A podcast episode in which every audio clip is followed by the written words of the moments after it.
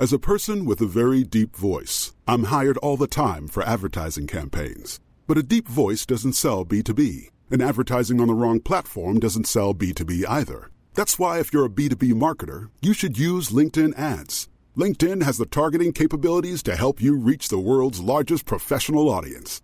That's right, over 70 million decision makers all in one place. All the big wigs, then medium wigs, also small wigs who are on the path to becoming big wigs. Okay, that's enough about wigs. LinkedIn ads allows you to focus on getting your B2B message to the right people. So, does that mean you should use ads on LinkedIn instead of hiring me, the man with the deepest voice in the world? Yes. Yes, it does. Get started today and see why LinkedIn is the place to be to be. We'll even give you a $100 credit on your next campaign. Go to linkedin.com slash results to claim your credit. That's linkedin.com slash results. Terms and conditions apply.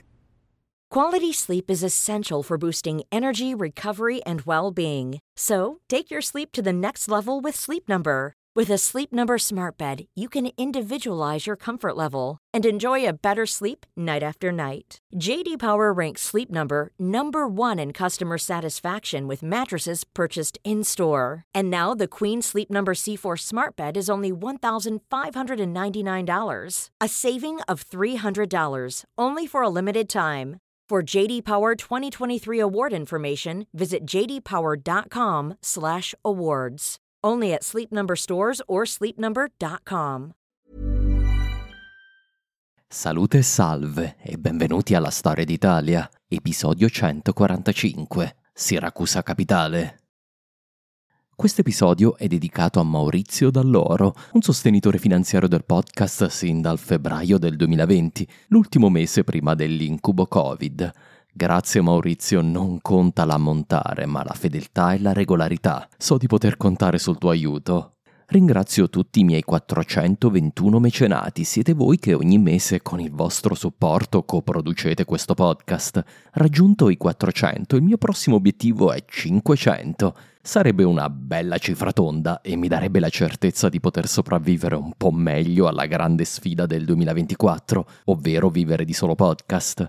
Come per 400 penso che ci voglia in un certo senso un obiettivo da raggiungere e per 500 ho deciso che organizzeremo un viaggio di storia d'Italia, probabilmente a Costantinopoli.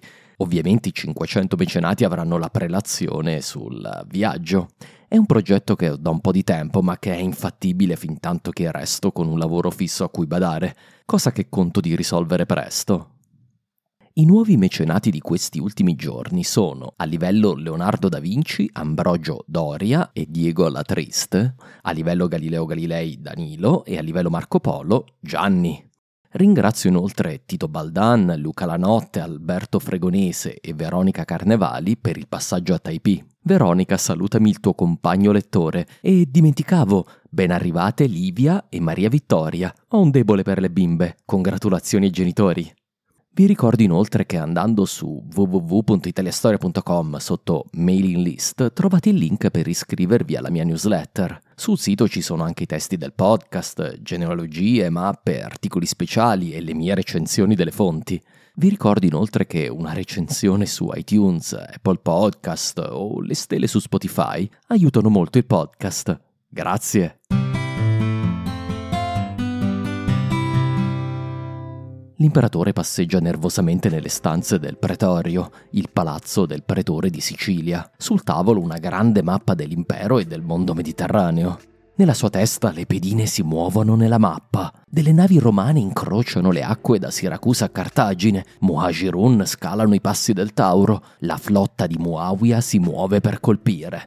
L'esercito di Amr dall'Egitto attraversa il deserto libico verso l'Africa romana. Gli slavi discendono dalle loro foreste. I bulgari si agitano al di là del Danubio. I longobardi muovono sull'Esarcato e premono su Venezia. Le sue forze muovono per bloccare l'avanzata degli arabi verso Cartagine. Costantinopoli è una polveriera pronta ad esplodere. Le isole dell'Egeo sono vulnerabili alle navi di Muawiyah, ora che il grosso della flotta è a occidente. A Roma mugugnano per colpa delle tasse.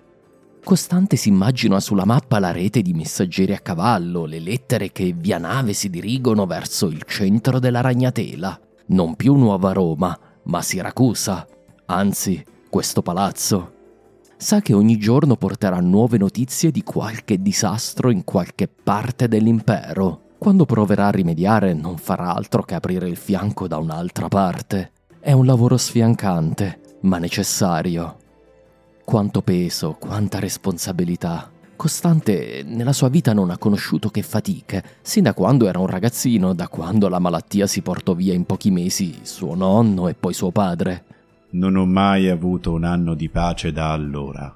Sospira l'imperatore non ha mai conosciuto che responsabilità, l'abito di porpora, i discorsi del Senato, le lunghe marce sotto il sole dell'Anatolia e dell'Italia. Un giorno forse sarebbe stato in grado di riposarsi, ma non ancora. Per ora tutto quello che sentiva di potersi permettere era un bagno alle terme, proprio come gli imperatori della vecchia Roma. Il suo sguardo va verso nord. Chissà se rivedrà mai sette colli che hanno visto la nascita del suo impero.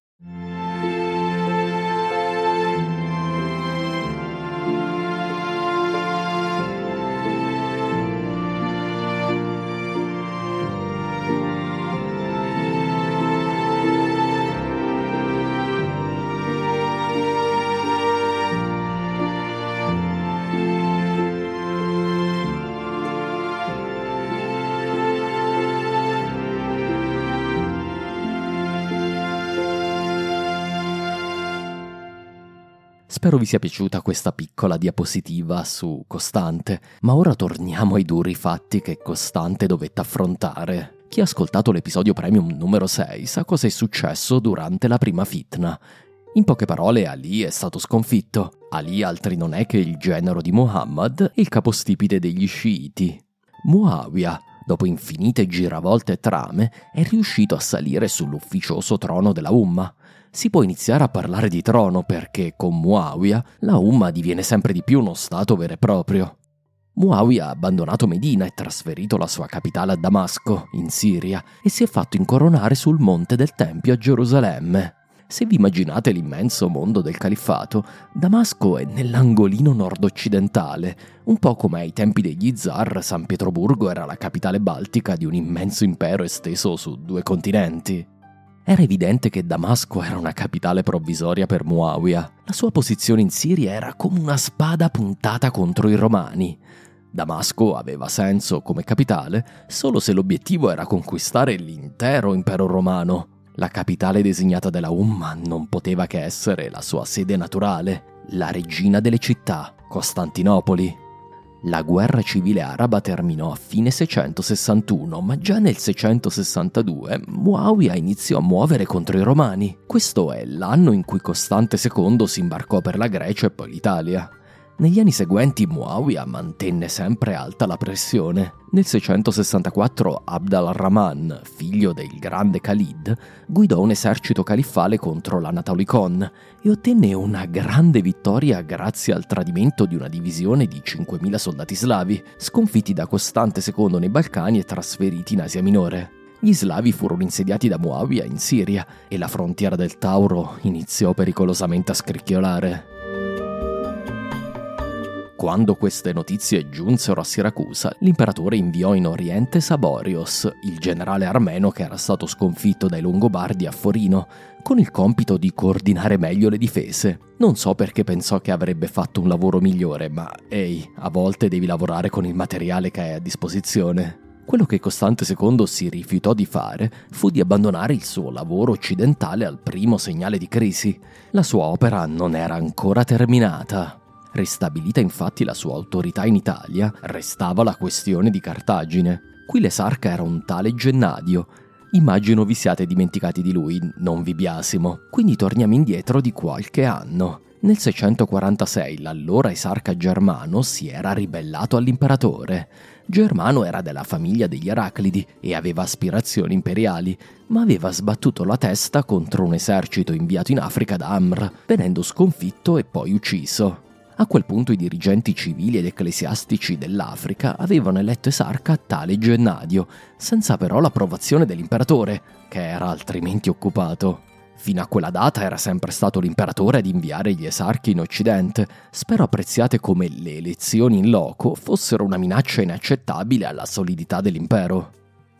Finché era stato lontano c'era poco che Costante potesse fare al riguardo, ma da Siracusa a Cartagine distava pochi giorni di navigazione. Costante chiese subito a Gennadio un forte incremento delle tasse, in un certo senso testando la sua fedeltà. Questo poneva l'esarca di fronte ad un dilemma, o alzare le tasse ed inimicarsi i possidenti africani che lo avevano elevato al potere, o non farlo e dare a Costante il perfetto pretesto per rimuoverlo con la forza.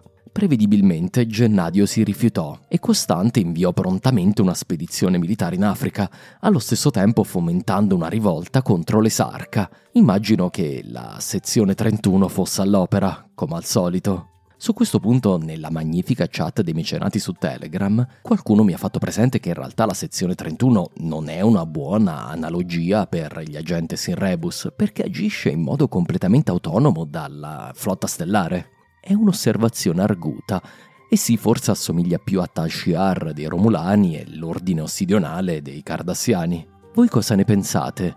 Fine parentesi Star Trek. Comunque sia, Cartagine si ribellò a Gennadio, il nuovo esarca nominato da Costante fu accolto in città e l'imperatore poté ritenere di aver risolto un altro problema occidentale, con un solo piccolo caveat. Gennadio sopravvisse e riuscì a rifugiarsi ad Alessandria e poi di qui a Damasco. Il nostro ex esarca promise fedeltà all'Amir al-Muminun, in cambio si intende di un esercito per riprendersi l'esarcato d'Africa. Ah, Gennadio, Gennadio, ma secondo te questa storia può finire bene per te, qualunque cosa accada?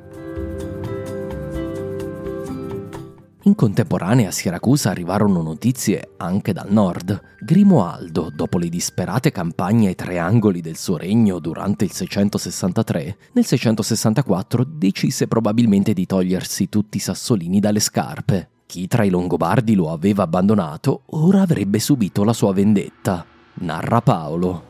Re Grimoaldo vendicò le offese ricevute da tutti coloro che lo avevano abbandonato quando era partito per Benevento inserite cupa musica di V come vendetta. Sistemati i traditori, Grimoaldo tornò all'attacco dell'impero. Il Ducato di Venezia aveva a quanto pare temporaneamente recuperato Derzo. Le forze longobarde la ripresero, la città questa volta fu rasa al suolo, il suo territorio fu diviso tra i ducati di Ceneda, Treviso e Cividale. Fatto questo, Grimoaldo mosse contro Forlimpopoli, città che, forse ricorderete, aveva osato provare ad ostacolare la sua marcia verso sud nel 663, quando Grimoaldo era andato in soccorso di Romualdo. Il re fece un percorso tortuoso per arrivare inaspettatamente in Romagna. Da Pavia andò in Toscana, passando per la Cisa, forse facendo intendere di essere diretto di nuovo a Benevento. Invece una volta in Toscana riattraversò gli Appennini e piombò sulla Romagna. A detta di Paolo, sorprese gli abitanti di Forlimpopoli mentre erano in corso le celebrazioni dei battesimi durante il sabato di Pasqua. Leggiamo. Il re piombò all'improvviso sulla città nell'ora in cui si amministrava il battesimo e compì una tale strage che nel sacro fonte furono massacrati gli stessi diaconi che stavano battezzando i bambini inferse a quella città un colpo tale che ancora oggi in essa rimangono pochissimi abitanti. Insomma, la crisi del 663 aveva trasformato Grimoaldo in una sorte di Frank Underwood, o forse questa era sempre stata tutto sommato la sua indole. Paolo Diacono lo rispetta come re efficace ed energico, e capisco in un certo senso come mai. Dopo le vendette del 664, da questo momento in poi nessuno più oserà ribellarsi a Grimoaldo, che avrà il privilegio di morire nel suo letto. Direbbe Machiavelli, la condizione ideale per un principe è quella di essere ad un tempo amato e temuto, ma se non è possibile avere le due cose assieme, è da preferire l'essere temuto. Un altro evento particolare del regno di Grimoaldo sul quale vorrei far luce, prima di tornare al nostro imperatore di Siracusa, ha a che fare con la regione italiana che a detta di qualcuno non esisterebbe, il Molise. La strada che porta di Sernia inizia però molto lontano, nel Caganato degli Avari. Come ho detto più volte, il gruppo degli Avari era molto simile a quello degli Unni, abitavano la stessa zona, la ex Pannonia romana, o la pianura ungherese che dir si voglia, ma avevano in comune con gli Unni anche la composizione. Si trattava di una coalizione nomade molto eterogenea, al cui interno c'erano anche diversi gruppi di proto-bulgari, nomadi di lingua turca che parteciperanno all'etnogenesi dei bulgari moderni. Ne parleremo tra qualche episodio. Dalle cronache dei Franchi sappiamo che un gruppo di bulgari si rese indipendente dagli avari, ma invece di andare verso la futura Bulgaria, provò ad insediarsi in Baviera. Erano guidati da un guerriero di nome Alcek, figlio di Kuberat, capo degli Uniguri. Vi ricordate come al tempo di Giustiniano a nord del Danubio vivevano Uniguri e Cutriguri, contro i quali Belisario combatté la sua ultima battaglia? Uniguri e Cutriguri sono quasi certamente due gruppi alla base dell'etnogenesi bulgara. Comunque sia, re Dagobert II dell'Austrasia concesse ad Alcek di insediarsi in Baviera. Era il 631, poco prima dell'arrivo degli arabi nel mondo romano. Ad Alcek deve essere successo suo figlio, sempre di nome Alcek, anche se è possibile che Alcek, invece di essere un nome proprio, sia il titolo portato dal leader dei bulgari. Ah, come non amare la nebbia medievale. Intorno alla fine degli anni 60 del VII secolo, l'Austrasia, per ragioni che non conosciamo, decise di muovere guerra ai bulgari della Baviera, sterminandoli. Sopravvissero allo sterminio solo 700 dei 9000 guerrieri bulgari, almeno secondo la cronaca franca del continuatore di Fredegario. A questo punto Alcek il giovane decise di abbandonare la Baviera e chiese rifugio a Grimoaldo dei Longobardi, d'altronde il regno più vicino alla Baviera, narra Paolo Diacono. A quel tempo il duca dei Bulgari, Alcecone, non si sa per quale motivo, lasciata la sua gente ed entrato pacificamente in Italia con tutto il suo esercito, venne dal re Grimoaldo e promise di porsi al suo servizio se l'avesse stanziati nella sua terra. Questi lo mandò da suo figlio Romualdo a Benevento, ordinandogli di concedere ad Alcecone delle terre perché vi potesse abitare col suo popolo. E il duca Romualdo, accogliendoli benevolmente, assegnò loro una vasta regione, fino ad allora abbandonata, vale a dire le città di Sepino, Boviano e Isernia con i loro territori. Ordinò che Alcecone mutasse il suo titolo e anziché duca fosse chiamato Gastaldo i bulgari abitano ancora oggi in quei luoghi e benché parlino anche il latino, non hanno tuttavia perso l'uso della propria lingua. Ovviamente Alcecone è Alcek. È estremamente interessante come Paolo riporti che al suo tempo i bulgari vivevano ancora in Molise e che continuavano ad utilizzare la loro lingua ancestrale. Paolo Diacono visse lì vicino, a lungo, nel monastero di Montecassino, quindi credo che parli a ragion veduta. Posso anche dire come mi commuova ritrovare i nomi di Boviano e Isernia, antiche capitali dei Sanniti e luoghi centrali della guerra sociale che ho narrato in Guerre incivili. Da bravo abruzzese poi ho un affetto particolare per i nostri cugini meridionali. Comunque sia, abbiamo un'altra prova scritta della presenza dei bulgari Molise nell'epitaffio di Arechi II, duca e principe di Benevento morto nel 787. Pensate che questo epitaffio è forse stato scritto dallo stesso Paolo Diacono. Ecco cosa dice. Ti piangono l'Apulo, il Calabro, il Bulgaro, il Campano, l'Umbro e quanti bagnano il Sele e il Romano Tevere. Notare il riferimento al bulgaro, di fianco a nomi di regioni assai più comuni.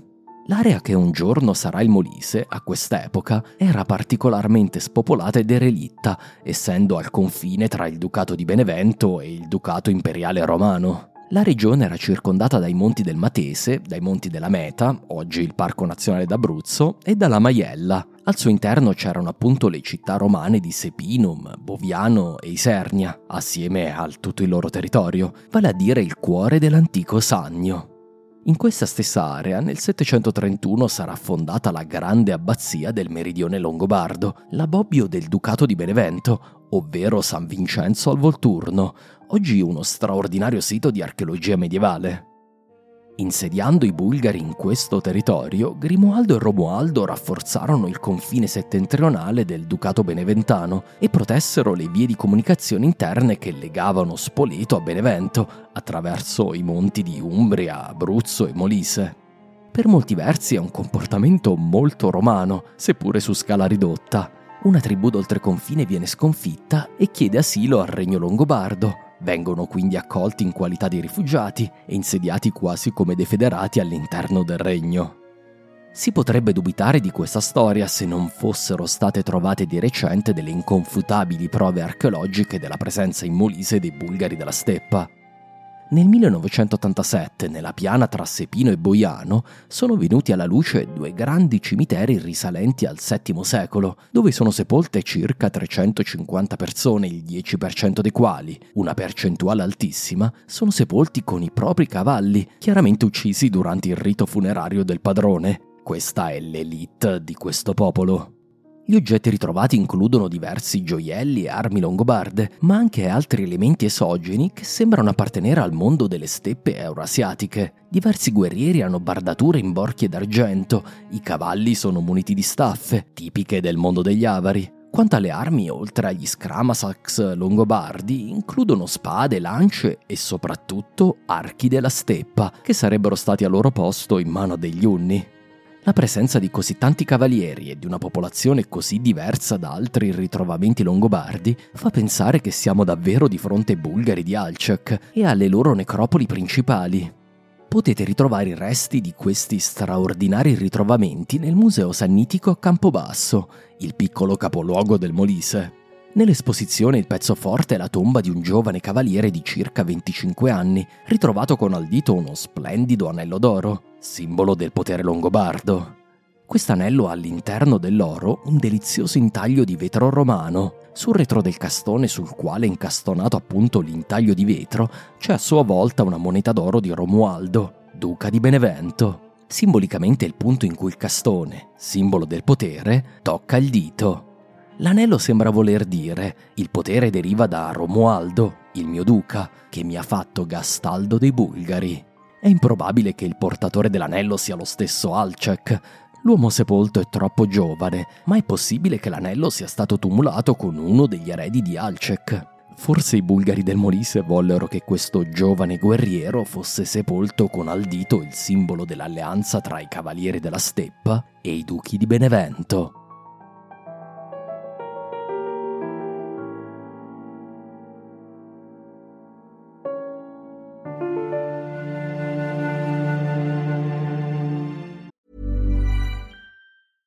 Hello to a new era of mental health care.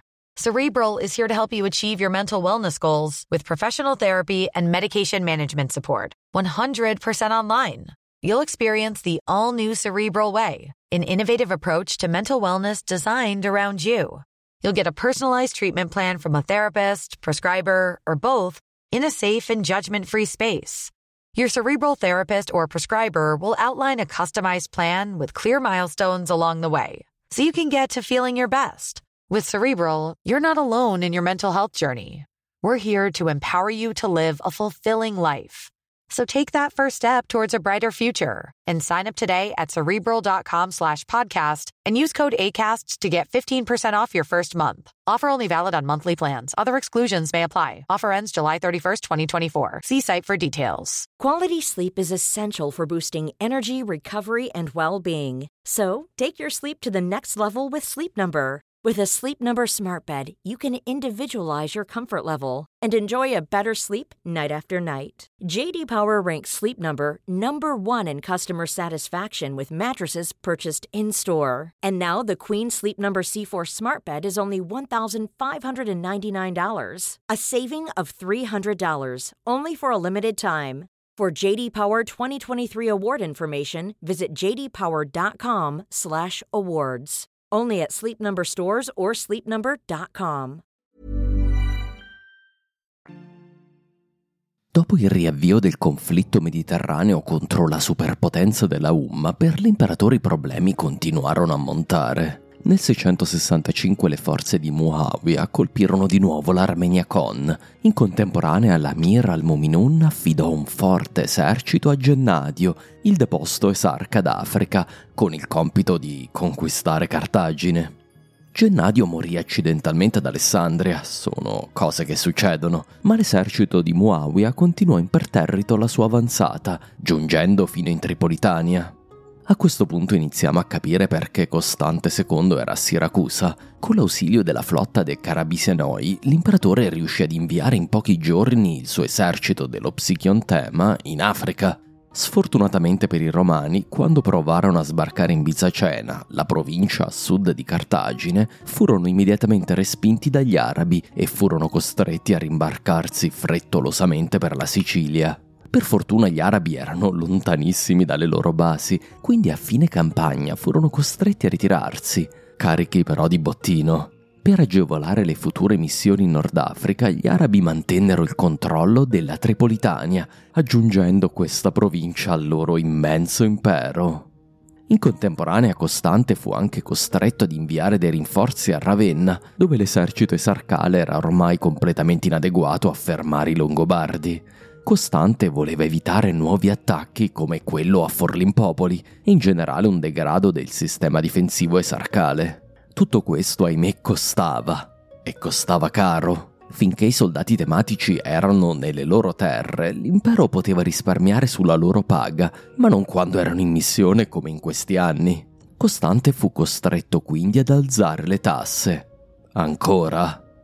Secondo quanto riferito dal Liber Pontificalis, è probabile che istituì una tassa sul commercio, la principale fonte di ricchezza della classe mercantile siciliana. L'imperatore ordinò inoltre una revisione dei catasti e dei registri fiscali per tassare in modo più sistematico Sicilia, Sardegna, Africa e Italia. È probabile che, ad essere colpiti, furono soprattutto i due grandi proprietari terrieri dell'Italia imperiale, la Chiesa di Roma e quella di Ravenna sappiamo quanto fosse alto il peso fiscale grazie ad una curiosa testimonianza di Agnello, che dal IX secolo ci racconta le vicende della chiesa ravennate. Agnello ci descrive quanto Ravenna riceveva ogni anno dalle sue grandi proprietà siciliane, seconde solo a quelle della Chiesa di Roma. Ogni anno Ravenna estraeva dalla Sicilia 50.000 moggi di grano e 31.000 solidi d'oro, ovvero l'equivalente di 430 libbre d'oro. Un moggio, lo ricordo invece, equivale a circa 8 litri. Agnello ci racconta che delle 31.000 monete d'oro, quasi la metà andava al fisco, 15.000. Una pressione fiscale molto alta che deve aver causato più di qualche mugugno. Forse Costante decise allora un piccolo divide et impera, doveva tenersi buona almeno una delle due chiese importanti dell'Italia imperiale. La logica lo avrebbe dovuto spingere a privilegiare quella di Roma, ma alla fine Costante scelse di favorire soprattutto la chiesa della più imperiale delle città italiane. Ravenna, negli anni dimostratasi molto più fedele all'impero dell'antica Roma. Fino a questa data Ravenna era sempre stata sotto l'autorità metropolitana di Roma. I vescovi di Ravenna venivano consacrati a Roma come un qualsiasi vescovo dell'Italia peninsolare. In sostanza il clero ravennate leggeva il vescovo, ma occorreva la conferma del Papa. Ricordiamo invece che l'Italia settentrionale faceva riferimento come arcivescovi metropolitani a Milano ed Aquileia, quindi per esempio il vescovo di Torino di Genova era consacrato a Milano, mentre il vescovo di Trieste era consacrato dal patriarca di Aquileia a Grado, e infine i vescovi tricapitolini, per esempio di Verona, venivano confermati dal patriarca tricapitolino di Aquileia. A quest'epoca infatti i vescovi di Roma non avevano ancora quel controllo gerarchico delle diocesi occidentali che avranno nel basso medioevo. La Chiesa romana era uno dei cinque patriarcati imperiali, con vaga autorità pastorale su tutto l'Occidente latino, ma il suo vero potere era in sostanza ristretto all'Italia peninsulare, quella che i romani chiamavano Italia suburbicaria, Ravenna inclusa. Ma anche qui i vescovi peninsulari dipendenti dai Longobardi raramente obbedivano a Roma. L'autorità della Chiesa romana era universalmente riconosciuta solo nella parte imperiale dell'Italia, in tutto questo, Ravenna era di gran lunga il più importante vescovo ancora sotto il formale controllo di Roma. Non per molto. Il primo marzo del 666, con l'autorità conferitagli dalla carica imperiale, Costante II concesse all'arcivescovo Mauro di Ravenna il privilegio dell'autocefalia, da ora in poi Ravenna avrebbe avuto gli stessi privilegi di Milano ed Aquileia, sottraendosi al controllo diretto di Roma e acquisendo a sua volta il controllo di tutti i vescovi dell'Esarcato e della Pentapoli. ma leggiamo le parole di Costante perché questo documento di privilegio concesso a Ravenna è sopravvissuto ed è miracolosamente conservato nelle biblioteche stensi di Ferrara. Ecco il testo ordiniamo ulteriormente che la Chiesa di Ravenna rimanga al sicuro e libera da ogni superiore autorità episcopale. La sua sede sarà vacante solo per rescritto del nostro comando imperiale. Il Papa in sostanza non può costringere un vescovo di Ravenna a dimettersi, né impedire ad un nuovo vescovo di essere consacrato. Non solo, continua il testo. Ravenna non sarà soggetta a qualsiasi titolo all'antico patriarcato della città di Roma, ma rimarrà autocefala. Il vescovo sarà consacrato dai vescovi della sua metropoli, usando opportunamente il pallio. Quando Papa Vitaliano lo venne a sapere, ne rimase sbalordito aveva fatto tutto quello che l'imperatore gli aveva chiesto, aveva ingoiato il tipos e aveva riallacciato la comunione con Costantinopoli, aveva perfino sopportato l'incremento delle tasse e cosa riceveva in cambio? L'imperatore gli sottraeva il controllo su una parte importante di quello che considerava il suo gregge. Va detto che questa decisione dell'imperatore non era in contravvenzione ad alcuna disposizione conciliare, anzi era diritto dell'imperatore, riconosciuto dal diciassettesimo canone del Concilio di Calcedonia, di intervenire per adattare l'organizzazione ecclesiastica alle necessità della struttura civile dell'impero. Ricordiamolo ancora una volta, a questa data il Papa di Roma non è il capo della Chiesa imperiale. Lungi da ciò, su materie di fede solo i concili ecumenici possono cambiare la dottrina, su materie organizzative conta molto anche il parere dell'imperatore. Nonostante la sua opposizione con Costanta Siracusa ad un tiro di schioppo da Roma, il Papa non si sentì in grado di intervenire in alcun modo contro il vescovo di Ravenna, Mauro, anzi Vitaliano, che non doveva essere proprio un cuor di leone, attese fino al 668 per lamentarsi ufficialmente. Questo è l'anno della morte di Costante II, spoiler alert. Quanti ravennati dimostrarono tutta la loro riconoscenza verso l'autorità imperiale, immortalando sul mosaico l'atto di concessione del privilegium. Purtroppo per Costante è probabile che quando si radunarono i fondi necessari alla sua realizzazione, l'imperatore fosse già morto. Quindi ad essere immortalato sul mosaico fu suo figlio Costantino IV, nell'atto di concedere il privilegio all'arcivescovo Ravennate Reparato, successore di Mauro. Va detto che Costantino IV concesse dei privilegi fiscali a Ravenna, riducendo il peso delle sue tasse, ma questo era poca cosa rispetto a quanto ottenuto da Costante II. Più probabile che il mosaico fosse pensato originariamente per il padre. A fianco di Costantino ci sono i suoi fratelli e co-augusti, Eraclio e Tiberio, mentre all'estrema sinistra vediamo probabilmente un giovanissimo Giustiniano, figlio di Costantino e nipote di Costante II. Spoiler alert, ha ancora il suo naso. Trovate il mosaico nella chiesa di Sant'Apollinare in classe. Si tratta di un'opera evidentemente ispirata al più celebre mosaico con Giustiniano e Teodora. Anche i colori del contorno rimandano a quello di Teodora. Eppure a simboleggiare le ristrettezze economiche del VII secolo, la qualità dell'esecuzione è decisamente inferiore.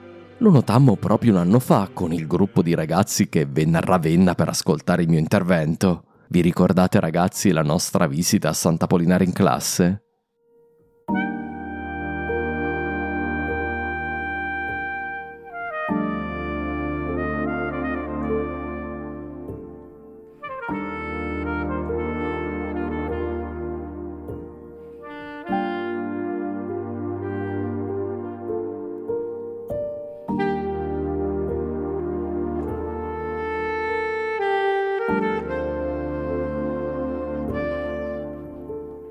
Papato di Vitaliano è interessante anche per qualche altro avvenimento significativo che ha a che fare con la Britannia.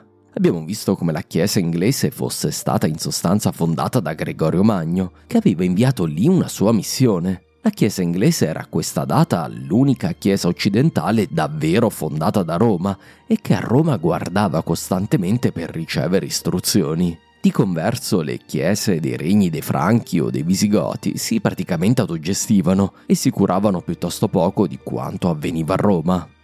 Abbiamo però visto che sulle isole britanniche c'era un'altra chiesa che per secoli aveva perso i contatti con Roma, la chiesa irlandese.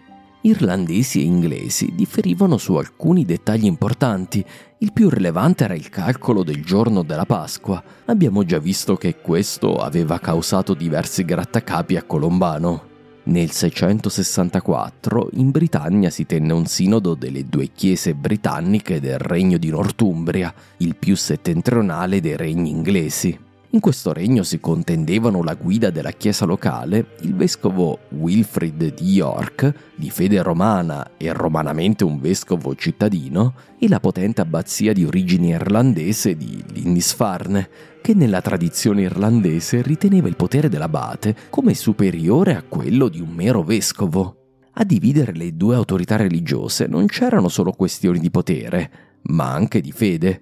Di solito le due cose vanno in tandem. Il principale pomo della discordia era appunto l'importantissima questione del calcolo della Pasqua. Badate che lo dico senza alcuna ironia. Nei primi secoli del cristianesimo fu una delle questioni più spinose da dirimere. Il sinodo di Whitby accettò il calcolo romano della Pasqua e stabilì che la massima autorità ecclesiastica del regno di Northumbria sarebbe stato il vescovo di York. Si trattò di un trionfo per Roma e di una sconfitta per gli irlandesi. A posteriori sappiamo che questo sinodo è il primo passo per la fusione della Chiesa celtica irlandese con quella romana e anglosassone. Da allora l'Irlanda non ha mai più abbandonato Roma.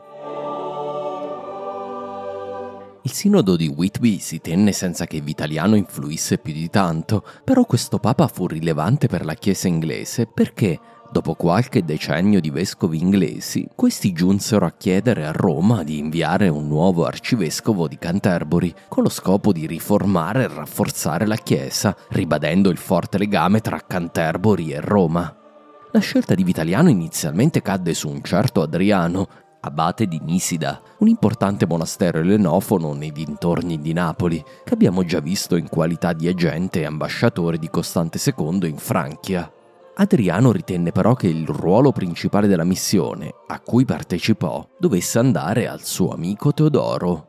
Nato a Tarso in Cilicia, nei pressi della Siria, era uno dei tanti religiosi che erano fuggiti in Occidente di fronte all'avanzata degli arabi. Da giovane aveva vissuto la guerra contro i persiani, aveva studiato le scritture in greco e siriaco ad Antiochia, parlava fluentemente il greco e il latino e finì per diventare uno dei più importanti e celebri vescovi dei germanici sassoni, tanto da essere riverito come santo dalla Chiesa cattolica, inglese e ortodossa. Nella sua vita c'è ancora qualche parvenza di unità della grande civiltà che un tempo aveva abbracciato l'intero impero romano, dalla Britannia alla Mesopotamia. Ma siamo davvero agli ultimi vagiti. Teodoro di Tarso è rilevante perché la sua è forse l'ultima generazione in cui una vita del genere era ancora possibile.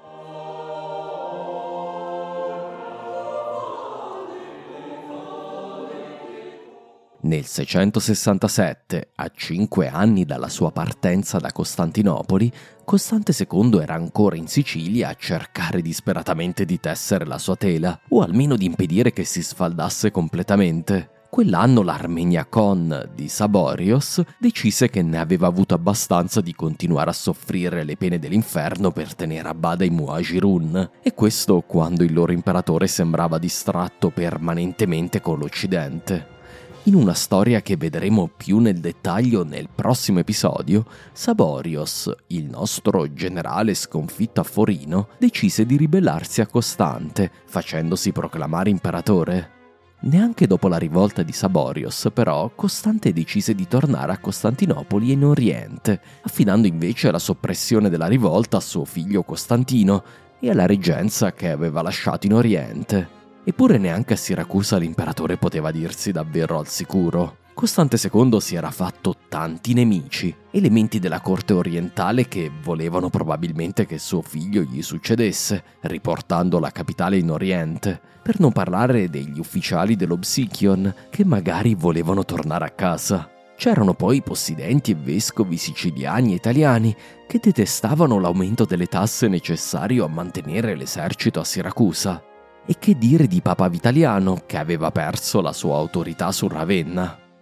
Riccardo Maisano, professore di filologia bizantina a Napoli e autore di un articolo sulla spedizione di Costante, arriva a sostenere che è probabile che Muawiyah finanziò un colpo di Stato tra i romani per indebolire il suo arcinemico e passare alla seconda fase del suo piano d'attacco. Mi sembra fin troppo elaborato. Purtroppo non sapremo mai quale fu l'esatta miscela che portò all'esplosione Sappiamo solo che il colpo di Stato contro Costante II fu probabilmente coordinato dal conte dell'Obsichion, tale Mizizios o Mezesio in italiano. Forse vi ricorderete che l'Obsichion era l'unico tema comandato da un Comes, non da uno Stratigos. Vediamo cosa ci narra Teofane. Costante decise di recarsi ai bagni di Daphne, presso Siracusa. Vi andò accompagnato da un certo Andrea, figlio di Troilos, che era il suo attendente personale. Mentre cominciava a spalmarsi di sapone, Andrea raccolse un secchio, colpì l'imperatore sulla testa e fuggì immediatamente. Visto che l'imperatore era rimasto molto a lungo nel bagno, le guardie che erano rimaste fuori si precipitarono dentro e lo trovarono morto. Dopo averlo seppellito, l'esercito fu costretto a fare imperatore un certo Mizizios, armeno, che era molto avvenente e bello. E fu così che, facendo il bagno alle terme, morì l'imperatore dei Romani, Costante, secondo del suo nome. A suo modo trovo che sia una morte poeticamente romana.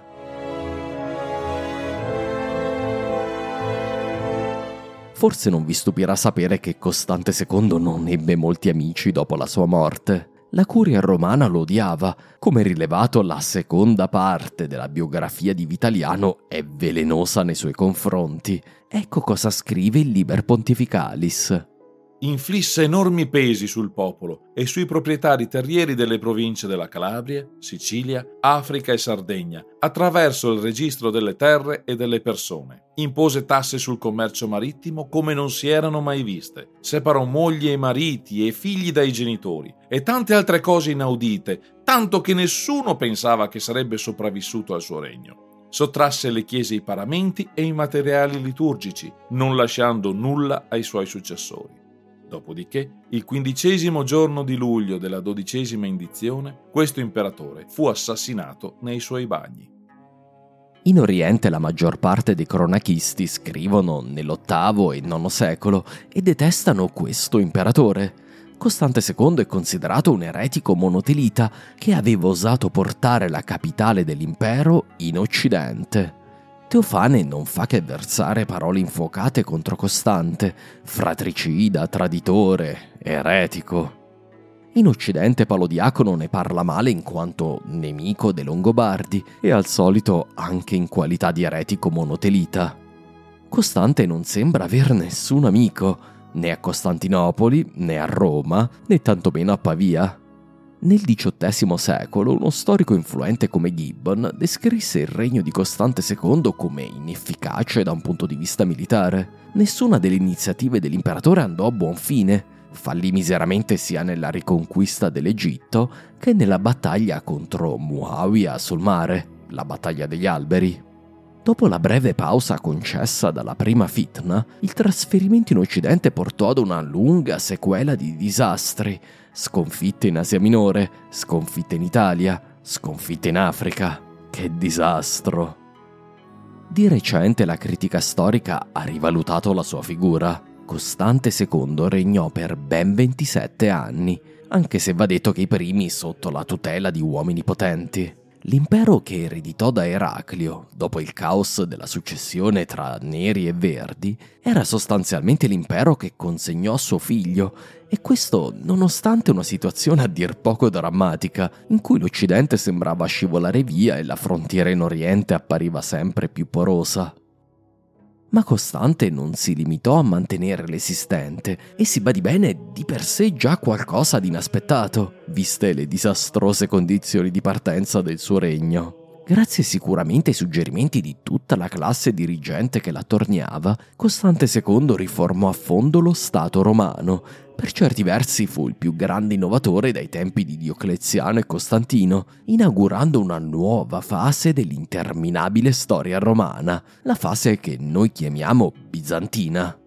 La creazione dei Temata legò l'esercito al territorio e permise di creare una sorta di classe di cittadini guerrieri che tendeva a riprodursi da sola, passando di padre in figlio la terra necessaria al sostentamento del mestiere delle armi. L'economia fu semplificata e mobilitata per la guerra, nel farlo, Costante II trovò in sostanza l'unica soluzione possibile al problema posto da avere la necessità di vasti eserciti, ma di non avere più i fondi per pagarli. Nonostante la sconfitta nella battaglia degli alberi, Costante II è ormai accreditato anche come il vero fondatore della cosiddetta Marina bizantina, la fase medievale della marina militare romana, dotata di una flotta più solida, più numerosa, più organizzata del passato, legata a stretto filo ad alcune isole e territori a vocazione marittima, come l'Egeo. Perfino la sua missione occidentale, pur risultata in un sostanziale fallimento, riuscì a proteggere la Sicilia e l'Africa dall'avanzata musulmana, almeno per ora. Costituì uno degli ultimi tentativi di mantenere davvero in piedi l'eredità di Giustiniano, cercando di dimostrare agli occidentali che l'impero era ancora in grado di difenderli. Costante II trasformò l'impero romano in una sorta di porcospino, difficile da conquistare impervio agli attacchi arabi. Le sue riforme, pur non dando ancora grandi frutti durante la sua vita, permisero all'impero di sopravvivere ai difficilissimi decenni che aveva di fronte, respingendo colossali attacchi sia sul mare che sulla terra. Perfino l'Occidente riuscì a resistere abbastanza a lungo. L'Africa cadrà solo a fine secolo. L'Italia centro-settentrionale non uscirà dall'orbita imperiale che nell'VIII secolo. La Sicilia non sarà conquistata dagli arabi fino al IX secolo. Difficile dire cosa sarebbe successo se Costante non fosse andato a Roma e Siracusa, ma credo che probabilmente avremmo avuto una secessione de facto dell'Occidente molto prima di quanto avvenne. In definitiva, Costante II mi ricorda altri imperatori sfortunati del passato, primo tra tutti Gallieno, ovvero un altro grande riformatore dello Stato, un servitore indefesso dell'impero che si ritrovò catapultato al governo dalla cattura del padre da parte dei persiani e dall'apparente dissoluzione dello Stato romano. Gallieno fu a lungo vilipeso, basti pensare ai suoi 30 tiranni o usurpatori che gli donarono la fama di imperatore debole. Come Gallieno, dopo aver vissuto quasi tutta la sua giovane vita al servizio dell'impero, Costante II fu assassinato da una congiura dei suoi ufficiali. Eppure oggi sappiamo che Gallieno fu un grande innovatore, che molte delle sue riforme sono alla base dell'inaspettata ripresa imperiale sotto Aureliano e Diocleziano. Per saperne di più, leggete Per un pugno di barbari. Costante II, come Gallieno, ereditò un impero in crisi terminale, lo riformò a fondo, lo difese e poi passò ai suoi successori un testimone a mio avviso più facile da gestire. Se non ebbe il genio militare di suo nonno Eraclio, e non lo ebbe, ebbe però una notevole intelligenza politica e una capacità riformatrice che ricorda lontanamente un Diocleziano. Come Gallieno però la storia è stata dura con la sua eredità.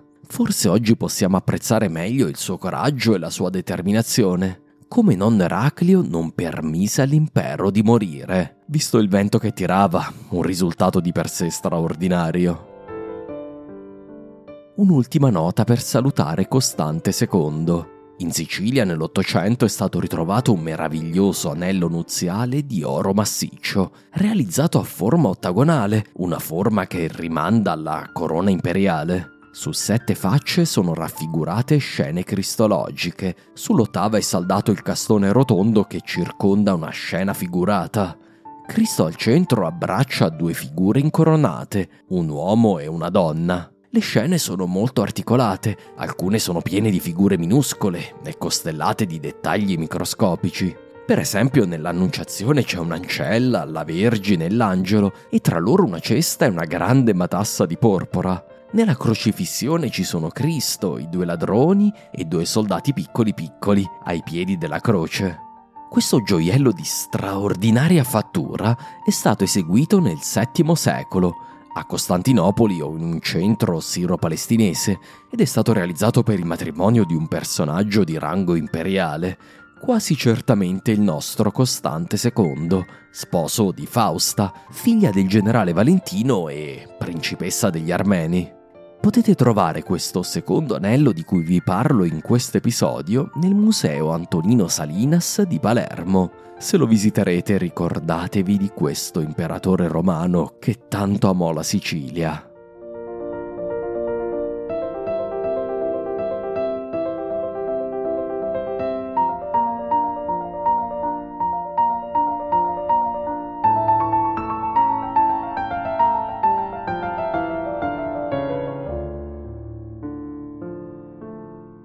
Muawiyah deve aver raccolto la notizia della morte del suo avversario con grande soddisfazione. Ecco l'occasione che stava aspettando per sferrare l'attacco definitivo a Costantinopoli.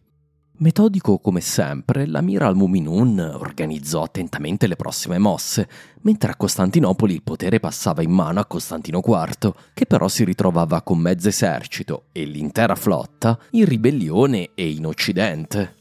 A Siracusa però una delle decisioni più importanti fu quella dello Stratigos dei Carebisianoi, la flotta imperiale. Appena fu informato del colpo di Stato, capì che le sue navi erano indispensabili per prendere il potere a Costantinopoli. Se avesse scelto di supportare Mizizios Gnuni, il capo dei ribelli, la guerra civile avrebbe finito per assomigliare molto ad un Eraclio contro Focas. Ma non fu questa la sua decisione. I carabisianoi presero immediatamente il largo e partirono alla volta di Costantinopoli e di Costantino IV. La sequenza degli eventi successivi è di difficile interpretazione, ma quello che sappiamo è che Muawiyah inviò la sua flotta califfale a Siracusa. Mizizios realisticamente dovette ritirarsi, abbandonando la città al saccheggio.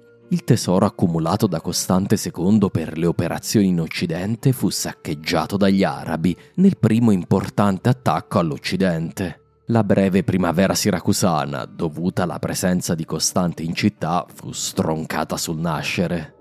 In contemporanea è possibile che ci furono altri attacchi in Occidente. Sappiamo che anche Olbia fu saccheggiata in questi anni da una flotta araba. L'anno seguente fu la volta dell'Africa romana. Nel 670 una colossale colonna di invasione attaccò la Bizacena, distruggendo la città di Cululis, considerata una sorta di bastione protettivo dell'Africa romana, a circa 100 miglia a sud di Cartagine. In seguito a questa missione, gli arabi fondarono una nuova città guarnigione nello stile di Fustat, Kufa e Basra nelle vicinanze di Cululis, come al solito non sul mare, ma all'interno si trattava di Kairawan, destinata a soppiantare Cartagine per la prima volta in sette secoli nel ruolo di capitale di Ifriqiya, come gli arabi chiamavano l'Africa romana. Grazie a questa base avanzata, gli arabi restrinsero sempre di più i romani verso le coste. Con la loro presenza ormai sul terreno, iniziarono anche a tessere tele di alleanze con le locali tribù berbere. In questo si vede in realtà la lungimiranza di Costante nel suo stabilirsi a Siracusa. Il suo obiettivo era stato proprio evitare che gli arabi installassero una base nel Maghreb. Finché era vissuto ci era almeno a stento riuscito.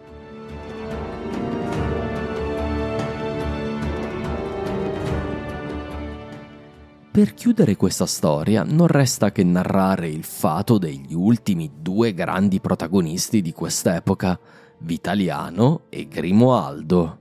Come accennato in precedenza, la morte di Costante II non fu accolta con dispiacere a Roma. Vitaliano privatamente doveva ormai detestare l'imperatore, reo di avergli sottratto Ravenna e di averlo tassato senza pietà.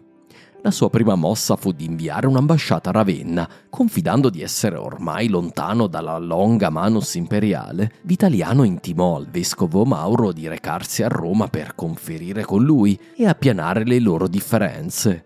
Tradotto, sottomettersi a Roma. Mauro fece marameo, dicendo letteralmente al messaggero del Papa, nelle parole di Agnello Ravennate, Che c'è? Cosa stai cercando di fare? Non c'è per caso un documento firmato che ha confermato che il vescovo di Roma non dovrebbe minacciare alcunché contro di me o contro la mia chiesa? A questo punto Vitaliano minacciò la scomunica a Mauro di Ravenna, che rispose scomunicando a sua volta il vescovo di Roma. D'altronde erano o non erano sullo stesso piano. Mauro morì nel 673. Il suo epitaffio ci è citato sempre da Agnello Ravennate ed è significativo nelle sue brevi parole. Qui riposa l'arcivescovo Mauro, che visse per molti anni, 67. Al suo tempo l'imperatore Costantino liberò la chiesa di Ravenna dal giogo della servitù a Roma. Più chiaro di così, i ravennati debbono essere stati estasiati di essersi tolti il gioco di Roma. Purtroppo per Ravenna temo che i loro giorni di gloria non dureranno a lungo. Quanto a Grimoaldo, dopo anni di repressioni e guerre, lasciò a suo figlio Romualdo il compito di espandersi ai danni dei Romani, ora che questi non avevano più un esercito imperiale di stanza a Siracusa. In poco tempo il duca di Benevento recuperò tutti i territori perduti all'impero, riconquistando in particolare la Puglia e occupando Bari, Brindisi e Taranto. I romani furono respinti verso sud, fino ad Otranto il santuario di San Michele Arcangelo tornò longobardo per la delizia di papà Grimoaldo. Il re, passata la Buriana imperiale, si dedicò ad altro. Nel 668, l'anno in cui fu ucciso Costante, Grimoaldo fu il primo re longobardo ad emendare l'editto di Rotari. Leggiamo il prologo delle sue leggi perché lo trovo interessante. Io Grimoaldo, uomo eccellentissimo, re della stirpe dei Longobardi, nel sesto anno del mio regno, con il favore di Dio, nel mese di luglio, nell'undicesima indizione, con il consiglio dei giudici e il consenso di tutto il popolo, ho provveduto a correggere e rinnovare ad un miglior stato e ad una disciplina più clemente quelle cose che sono parse dure ed empie le leggi di Grimoaldo sono solo nove, riguardano l'usucapione, i liberi, la colpa dei servi, il possesso, la successione dei nipoti, le mogli ripudiate, il furto commesso da una serva. In generale sono redatte con una notevole clemenza rispetto a quelle di Rotary, cercando di addolcire alcuni degli angoli più spigolosi della legge longobarda. Per quanto riguarda l'usucapione, questo istituto romano viene accolto nel diritto longobardo, dove finora era assente.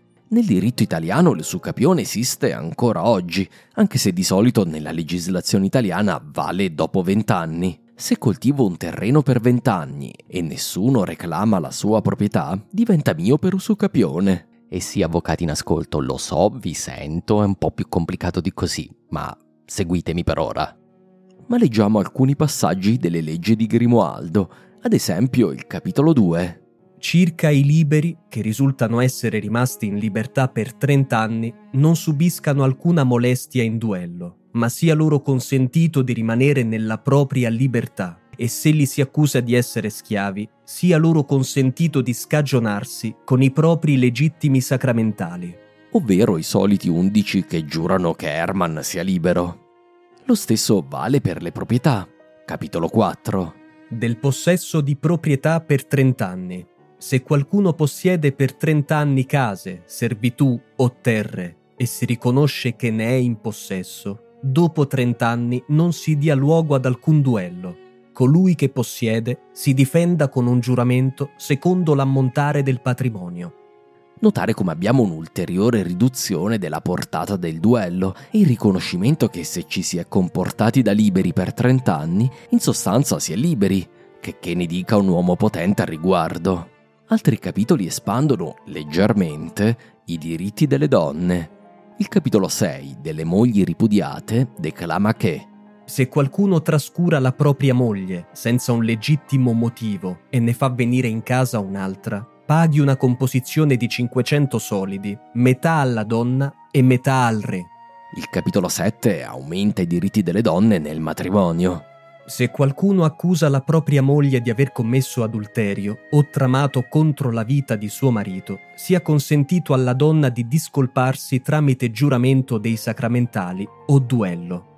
Se si è scagionata, allora suo marito presti giuramento con i suoi parenti legittimi. Giuri di non averle mosso accusa intenzionalmente né a scopo di dolo per poterla lasciare, ma di aver udito tali parole come un sospetto fondato.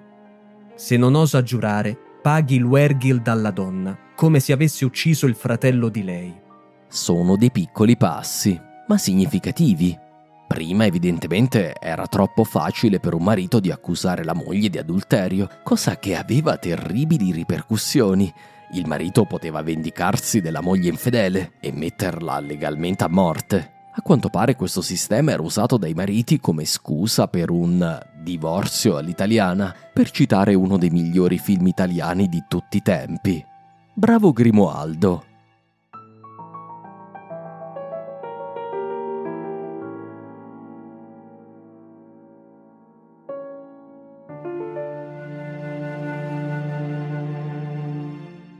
L'ultima occupazione di Grimoaldo riguardò la sua eredità il suo primogenito Romualdo sarebbe rimasto duca di Benevento, mentre sua figlia Gisa era morta prigioniera dei Romani, a Siracusa.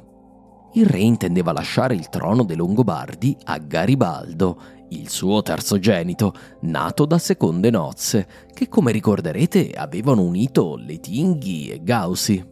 Suo figlio Garibaldo era quindi anche il nipote di re Ariperto dei Litinghi, oltre che discendere dei Gausi da parte di padre. Per metterlo sul trono, però, Grimoaldo doveva togliere di torno un pericoloso rivale. Pertarito era infatti ancora in vita, in Neustria, ospite dei Franchi. Grimoaldo sapeva che, se fosse rimasto lì, alla sua morte era probabile che i Franchi provassero nuovamente a metterlo sul trono. Grimoaldo negoziò dunque con Clotario III di Neustria e, soprattutto, la potenza dietro al trono, Ebroin, maggiordomo di palazzo della Neustria. Le due potenze strinsero un trattato di pace a chiudere le loro incomprensioni del 663. Grimoaldo vi inserì un piccolo cavillo. Pertarito doveva essere espulso dalla Neustria. Leggiamo Paolo. Pectarito, che si era stabilito nel regno dei Franchi, temendo le forze di Grimoaldo, uscì dalla Gallia e decise di recarsi nell'isola di Britannia, dal re dei Sassoni. Insomma, il povero Pertarito, espulso dai vicini avari, poi da lontani neustreani, ora era stato condannato a finire ai confini della terra, nella selvaggia Britannia dove era nel frattempo giunto Teodoro di Tarso. Cosa avrebbe mai potuto permettergli di recuperare il trono a Vito? La fortuna volle che proprio in questo frangente Grimoaldo morì. Era il 671, narra Paolo Diacono. Grimoaldo, Nove giorni dopo una flebotomia, mentre stava nel suo palazzo, prese l'arco e sforzandosi di colpire una colomba con la sua freccia, si ruppe una vena del braccio. I medici, come si narra, gli applicarono dei medicamenti velenosi e così gli tolsero del tutto questa luce. Egli fu fortissimo di corpo, primo nell'ardimento, calvo e con una grande barba, non meno dotato di saggezza che di forza. Il suo corpo fu sepolto nella basilica del Beato Ambrogio Confessore a Pavia, che egli stesso aveva fatto costruire dentro Pavia. Occupò il regno dei Longobardi per nove anni, lasciandolo poi a suo figlio Garibaldo, che aveva avuto dalla figlia di re Ariperto. Questi era un re ancora in tenera età. Come giudicare Grimoaldo? La fama di re capace e determinato mi pare meritata, come anche quella di un uomo piuttosto feroce, capace di clemenza ma anche di terribile vendetta. Riuscì a tenere assieme il regno di fronte a prove molto difficili, sconfiggendo romani, franchi e avari. Forse si tratta dell'ultimo re longobardo ad aver davvero raccolto così tanti successi in battaglia. Ai suoi tempi il regno era unito, forte e, una volta domati i ribelli, perfino solido. La sua legislazione dimostra attenzione anche all'amministrazione della giustizia. Nel complesso lo ritengo un buon re nella tradizione di Agilulfo e Rotary, anche se decisamente più sanguinario.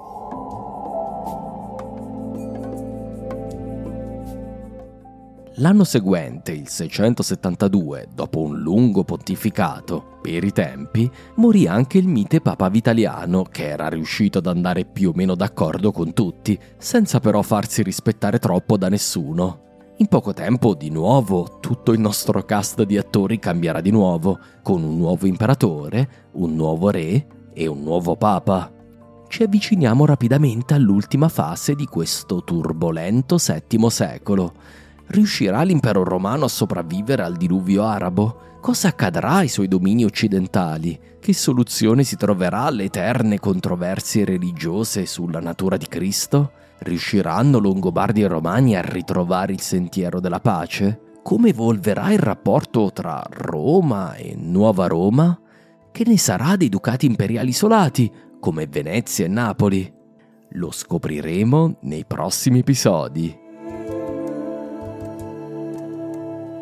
Grazie mille per l'ascolto e grazie ai miei insostituibili mecenati. Ringrazio in particolare a livello Giuseppe Verdi, Massimiliano Pastore e Mauro Samarati e a livello Dante Alighieri, Musumeci, Marco il Nero, Massimo Ciampiconi, Mike Lombardi, David L'Apostata, Luca Baccaro, Guglielmo De Martino, Daniele Farina e Daniele Traficante, Andrea Franco, Dorel Iordache, Il Bone, Frazemo, Andrea Dago e Emanuele Belotti grazie anche a Leonardo da Vinci, Paolo, Pablo, i due Jacopo, Riccardo, Enrico, i tre Alberto, i due Davide, Andrea, Settimio, Giovanni, Cesare, Francesco, Jerome, Diego, Alancic, Flavio, i due Edoardo, i due Stefano, Luca, Arianna, Maria Teresa, John, Fasdev, Norman, Claudio, Marco, Barba King, Alfredo, Manuel, Lorenzo, Corrado, Pier Nicola, Totila, Vito, Carlo, Matteo, i due Luigi, Simone, Deborah, Pietro, Tascani Discovery, Giorgio, Guido, Plippe, Elisabetta, Crap, Valerio, Manuel, Filippo, Zavano, David, Sergio, Emanuele, il Mattur, Furio Camillo, Per, Ladinia Tirol, Ambrogio e Diego la Triste. Alla prossima puntata!